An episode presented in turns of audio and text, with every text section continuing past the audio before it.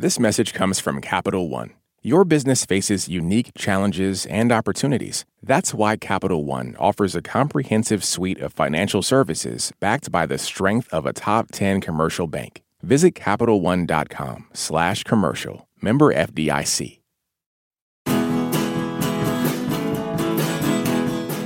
Two brothers who rescue birds, a man who takes on Vladimir Putin, and a couple that chases volcanoes are only some of the subjects of this year's Oscar nominees for documentary feature. From Ukraine to India, Russia to New York City, these films will take you places you couldn't go otherwise. And you can stream them all from home. I'm Aisha Harris. And I'm Linda Holmes. On this episode of NPR's Pop Culture Happy Hour, we've got a guide to this year's Oscar nominees for documentary feature film.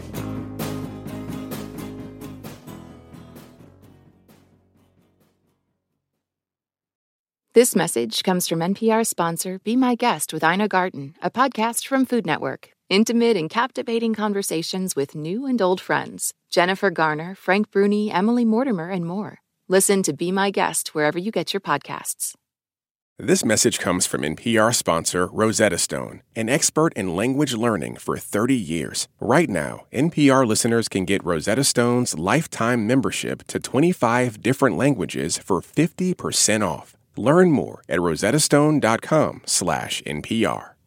It's just the two of us today. Let's dive right in and talk about our first film First up is All the Beauty and the Bloodshed. It's directed by Laura Poitras. It's about the photographer and activist Nan Goldin. She spent decades in New York's art scene and has devoted her recent years to persuading arts institutions to distance themselves from the Sackler family over its role in the opioid epidemic. You can watch this one on HBO Max and HBO starting on March 19th. Aisha, what did you think of this? This was by far my favorite of the bunch. You know, I was familiar with Nan Goldin, and I was also very familiar with this sort of battle with the Sackler family. But I am ashamed that I didn't really know that much about Nan Goldin. And so, what I loved about this movie is the fact that it's kind of a wayward film that you don't quite know where it's going until, you know, I would say maybe an hour into the film, where it's kind of going back and forth between the present day and her fight to have the Sackler family's names and donations removed from all these various institutions and for them to acknowledge all of the pain and uh, deaths that their company has caused.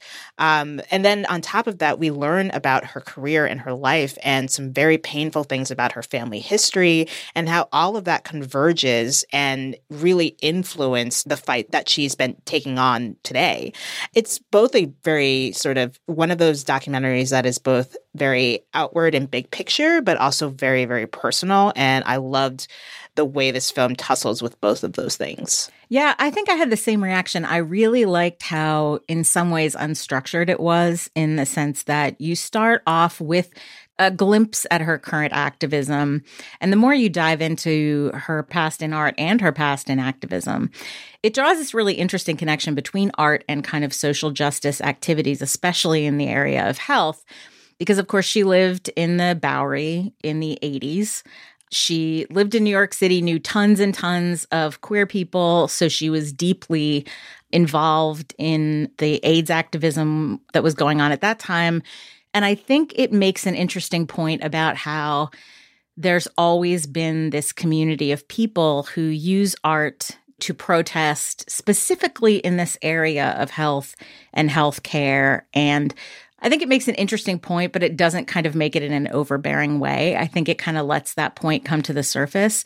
And it really does remain a biography of her that just kind of comes to the end and you come to understand why this is what she's doing now rather than it focusing entirely on the story of the of the Sacklers and her her battles on that front. But yeah, I liked this one too. Um, and again, that's going to be on HBO and HBO Max starting March 19th. It's All the Beauty and the Bloodshed. Next up, we have Navalny. It's directed by Daniel Roher, who embeds with Russian opposition leader Alexei Navalny as he undertakes an investigation to prove that his own government was responsible for poisoning him. This one is streaming on HBO Max now. Aisha, this is probably one of the stories that people are most likely to be familiar with already. Um, how did you feel about Navalny? Uh, well, I was vaguely familiar with it, and I think it was the documentary I was like least excited to see. um, just because I understand why it would get the nomination just from without even having seen it, because it's such a timely, in many ways, a timely story to tell.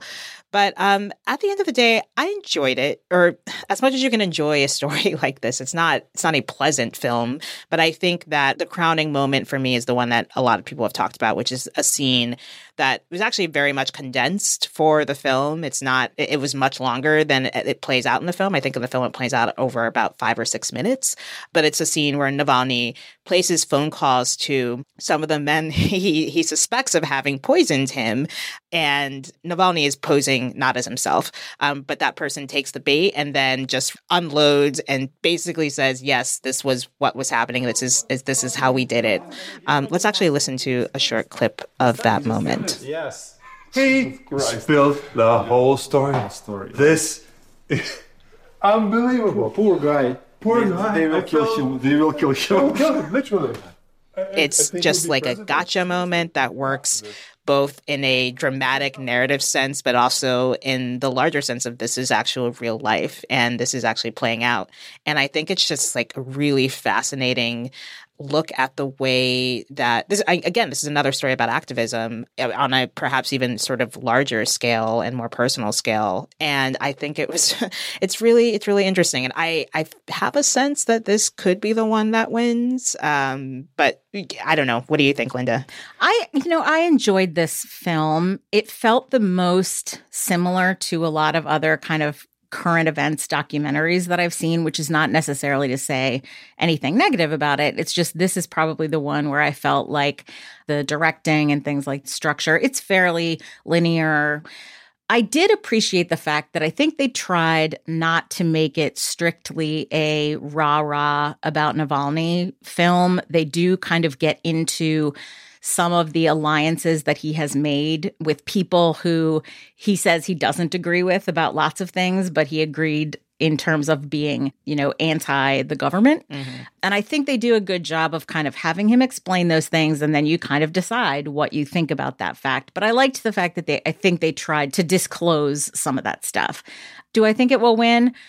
Oh gosh, I don't know, but I agree with you that I would never bet against a film like this. I think people are always drawn to to films about political tensions and particularly people they perceive to be fighting, you know, great powers. Especially since filming this documentary, he's been back in prison. So that right. gives it a sense of urgency as well, I think.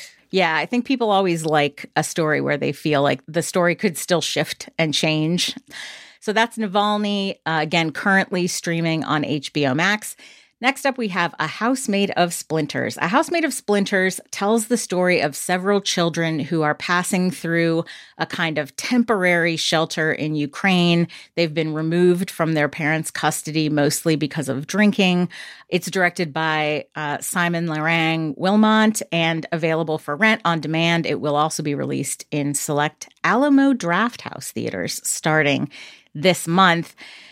So, this, I think a lot of people wondered whether there would be a documentary about Ukraine this year. And I was interested in the fact that this is maybe not the documentary about Ukraine that people would have expected. How did you feel about this? I'm actually kind of glad that it is. It, it just felt like a very different take on Ukraine and also just society. I feel as though this is a story that, while it is set in Ukraine, it is something that I think resonates across every culture. And I was very, very moved by this. I was not expecting to be so moved by it, but the kids that they are following are just so, in many ways, clear eyed and also they're still kids and there's a moment where two people who have become friends in this shelter are hugging goodbye because one of them is leaving for their foster family. And it's just so heartbreaking because they're like, I don't know if I'm going to see you again. And like, we've been in this together. And there's just this um, sense of hopelessness, but also hope because some of these kids do wind up going to foster families and and hopefully having better lives and when there are moments when they are very excited to be leaving and going with someone they want to go with whether it's you know their grandma or another person who's taking them in it's really touching and at one point one of the people who's running the shelter is just like hope dies last and i'm like ah oh, yes Yeah. like it's just so Yeah. beautiful in a way I agree with you. I think a lot of this resonates for any system that is trying to figure out what to do when kids can't be safely cared for by their parents at a particular moment, right? Maybe not forever, but in a particular moment. And I did think that the relationships between the kids are really nicely highlighted. And I think the director really knows how to just sit with kids and not interrupt, particularly with these two young girls. There are these long takes where it kind of feels like nothing's happening, but then all of a sudden it feels like a lot is happening, and their friendship is very unusual and textured. And you really feel like you're getting to know this deeply personal relationship between these girls. And in terms of it being set in Ukraine, you know, one of the things that I think is impressive about this film, which was shot over like a couple of years. So this is not entirely a film made during the current stage of the conflict that they're in. But I think one of the things that it stresses is that when you are dealing with some kind of international conflict or anything like that, or a war, you also still have all the regular problems. And that's one of the things that I think is fascinating about a film like this. You know, they talk about war making this kind of situation worse for families and more difficult to figure out what to do about the kids, but it doesn't flow directly from that. But you remember people who are dealing with war are also dealing with all kinds of other stuff. Nothing stops, right? And so I did I really really liked this. And and like you said, I think I was more touched by this than maybe I expected to be. It has a lighter hand than a lot of documentaries that are are made in times and places of conflict. So that is a house made of splinters. It is available uh, for rent on demand, and it's going to come out in some Alamo Drafthouse theaters. So keep an eye out for that. The fourth on our list is Fire of Love. Fire of Love recounts the careers of married couple Katya and Maurice Krafft, scientists who studied volcanoes from as close as they dared to get, and who eventually died in the course of their work. It's directed by Sara Dosa and is streaming on Disney Plus and Hulu. We got a little bit all over the place Yeah. with these uh, these films, Disney Plus and Hulu. Aisha, I feel like Fire of Love is the one of these that I heard about first. What did you feel about Fire of Love? Um, so I enjoyed it. I had never heard of the Kraffts. Yeah, no, me neither. This was completely new to me. So I was coming into this completely cold. This serves an itch that we often see in the nominees of documentaries in the Oscar category of like a subject about a weird, quirky obsession. So obviously there was My Octopus Teacher a few years ago or a couple years ago. Right. Free Solo, Honeyland, like those have been nominated or won the award.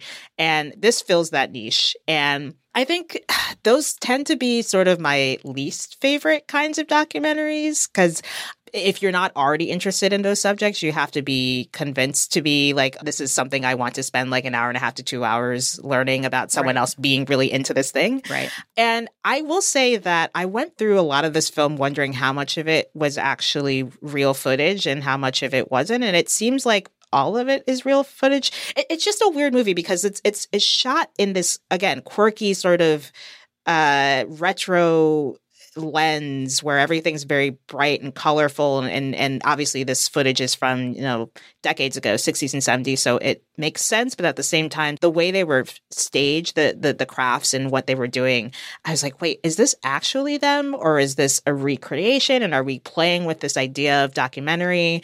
But according to the director you know these were subjects who were very aware of what they were doing and wanted to chronicle their work and so they had hours and hours and hours of footage of themselves doing all of this. So I think once I learned that, I was like, oh, this is interesting. And it is beautiful. Like there are moments uh, where you see the lava and the lava just looks so stunning. Overall, I enjoyed it, but I'm not sure it's. I don't know. There's something about it that kept me at a little bit of a remove. Yeah. How about you? I agree with you. You know, you mentioned my octopus teacher, and I will say, I think my octopus teacher had a, a kind of a weird pretentiousness that I don't think this quite has No, no. um, in the same way. But I do think it has one thing in common with that, which is in my octopus teacher, I just wanted to watch the octopus. I thought that was the interesting part. Mm. I thought that the footage of the octopus was always great. And I think in this, as you mentioned, there is a ton that I haven't seen before footage of volcanoes and lava and how lava behaves. And there are some really wonderful sequences where the lava shoots up and kind of splats onto the ground. And it's fascinating to kind of look at how kind of how lava works. Mm. And I very much enjoyed those parts. I think the effort to kind of layer the story of the marriage on top of the just beautiful footage of lava and volcanoes is a little less successful simply because they were a married couple. They seem to have had a happy marriage and supported each other. They were both very interested in volcanoes.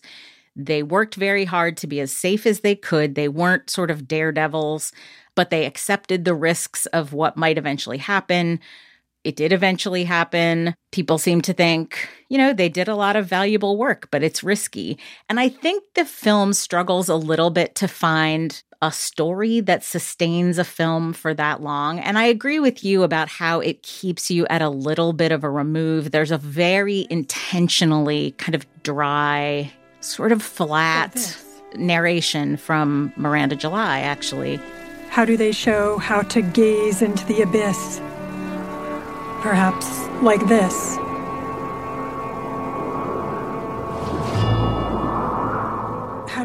I agree that the narration was a little bit kind of. Uh, there's a moment where it's like they're here for the volcano, who is indifferent to their adulation, and I'm like, okay, it's like it's a, little cheesy. It's a little, yeah. It's it's a little effortful when it comes to trying to anthropomorphize the story of the volcano and the lava. But if you're interested in lava, it's a great bunch of film of lava. yeah. So that is Fire of Love. It's streaming on Disney Plus and Hulu. Finally, speaking of, of obsessions, we have All That Breathes. All That Breathes is about two brothers in New Delhi who are trying to save the black kite, a scavenging bird increasingly threatened by an environment that's more and more inhospitable. It's directed by Shaunak Sen, uh, and it's streaming on HBO Max. Aisha, what did you think about the bird movie? Another movie that I was kind of surprised by, and also was at first, you know, I had heard a little bit about it um, because uh, one of our good friends of the show, Bedatri D. Choudhury, had actually mentioned it in one, an episode about movies we missed from the previous years. And so I was already familiar with it. But when I went into it, I just kind of had to let it fall over me. And once I realized, oh, this is about not just these brothers and their obsession, but this obsession is actually about them trying to survive and and hopefully help make their environment and their climate a little bit better. And I learned a lot too. You know, it, it was interesting. they talk about how the air pollution has become such a huge issue, and also just the fact that there are just so many people that like all of nature that was there before the industrialization of the city has had to adjust to that. And so the little tidbit that the birds are using cigarette butts as parasite repellent, what? like Right. first of all, that's just a really cool tidbit, but also it's very sad. But the point that they're making in the documentary is that they adapt and we have to adapt too. But the idea is that we need to adapt and hopefully adapt for the better. And I think that this film does a really good job of letting the sort of environmental aspect of it kind of creep up on you. And then it's it's never too heavy-handed but it's always present and there and you are aware it is there. And then you also you care about these brothers and you care about their fight for this because they realize it's not just about the bird it's about everyone and how all of us are tied to those birds. Right. It's a very kind of quixotic quest that they are on to save this bird that is this is not like a beautiful majestic bird in their community. This is a scavenging bird in their community. It eats garbage it swoops down and hits people. and so people tend to get very irritated by this bird because it'll swoop down and knock you in the head, or as happens at one point, steal your glasses. So people don't love this bird, but these guys are able to recognize that the bird plays an incredibly important role in the way that the city works and the way that the community works, partly because it eats garbage. There's one point where they talk about the fact that, you know, if you have thousands and thousands of these kites and they each eat X amount a day, they are actually consuming a ton of what would otherwise be just landfill stuff. So they talk about the importance of it and they talk about preserving all the kind of links in the chain. And I think one of the things I liked about it is that a lot of times animal documentaries do kind of go either for a glamorous, beautiful animal or a kind of classically interesting animal like an octopus, mm. or they go for extreme you know, micro animals. We got to try to save this tiny snail or something like that. This is a nice kind of in between animals that are considered sort of pests by a lot of people. These guys have this really intense desire to save this bird. And you sort of see as the film goes on, for them, this is partly that Sisyphus feeling of trying to push back on an individual level against environmental catastrophe. And you see the toll that that takes on them, that feeling that nothing that they can ever do is going to be enough. So it is a very sad story, but also you see them rehabilitate a lot of birds. Mm. And so it is sort of both a story of individual kindness and a story of almost societal collapse in some ways. And that attention, I think, works really well in a documentary. So I really liked this one too. Um, it's interesting looking back on them. I don't think there are any here that I didn't like watching that I kind of looked at and thought, like, oh, I can't wait until this is over. But I am going to go with A House Made of Splinters. I think that's what will win. I'm just going to guess that that's what will win. And I think my personal favorite who it's right between that one and all the beauty and the bloodshed. I know. Yeah, I, I agree. Despite my despite my reservations about especially Navalny and Fire of Love, I do think that these are all worth checking out and they all have some really great moments. Um, but if I had to put my money on what I want to win, it's probably all the beauty and the bloodshed. But I feel like Navalny is probably I don't know. But but people love kids too, so maybe House of Splinter. Interesting.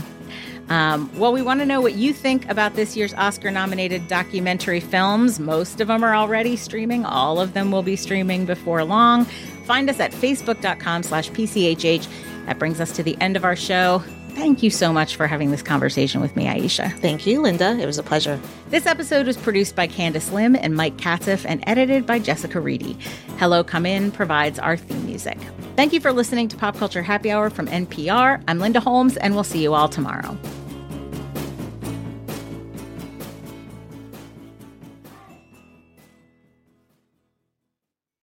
This message comes from NPR sponsor Mint Mobile. From the gas pump to the grocery store, inflation is everywhere. So Mint Mobile is offering premium wireless starting at just $15 a month. To get your new phone plan for just $15, go to mintmobile.com/switch.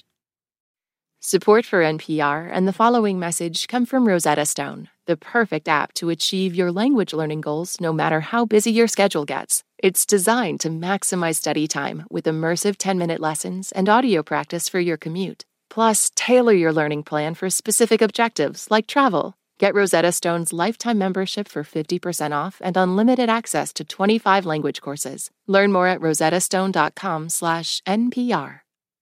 Last year, over 20,000 people joined the Body Electric study to change their sedentary, screen-filled lives. And guess what? We saw amazing effects. Now you can try NPR's Body Electric Challenge yourself. Listen to updated and new episodes wherever you get your podcasts.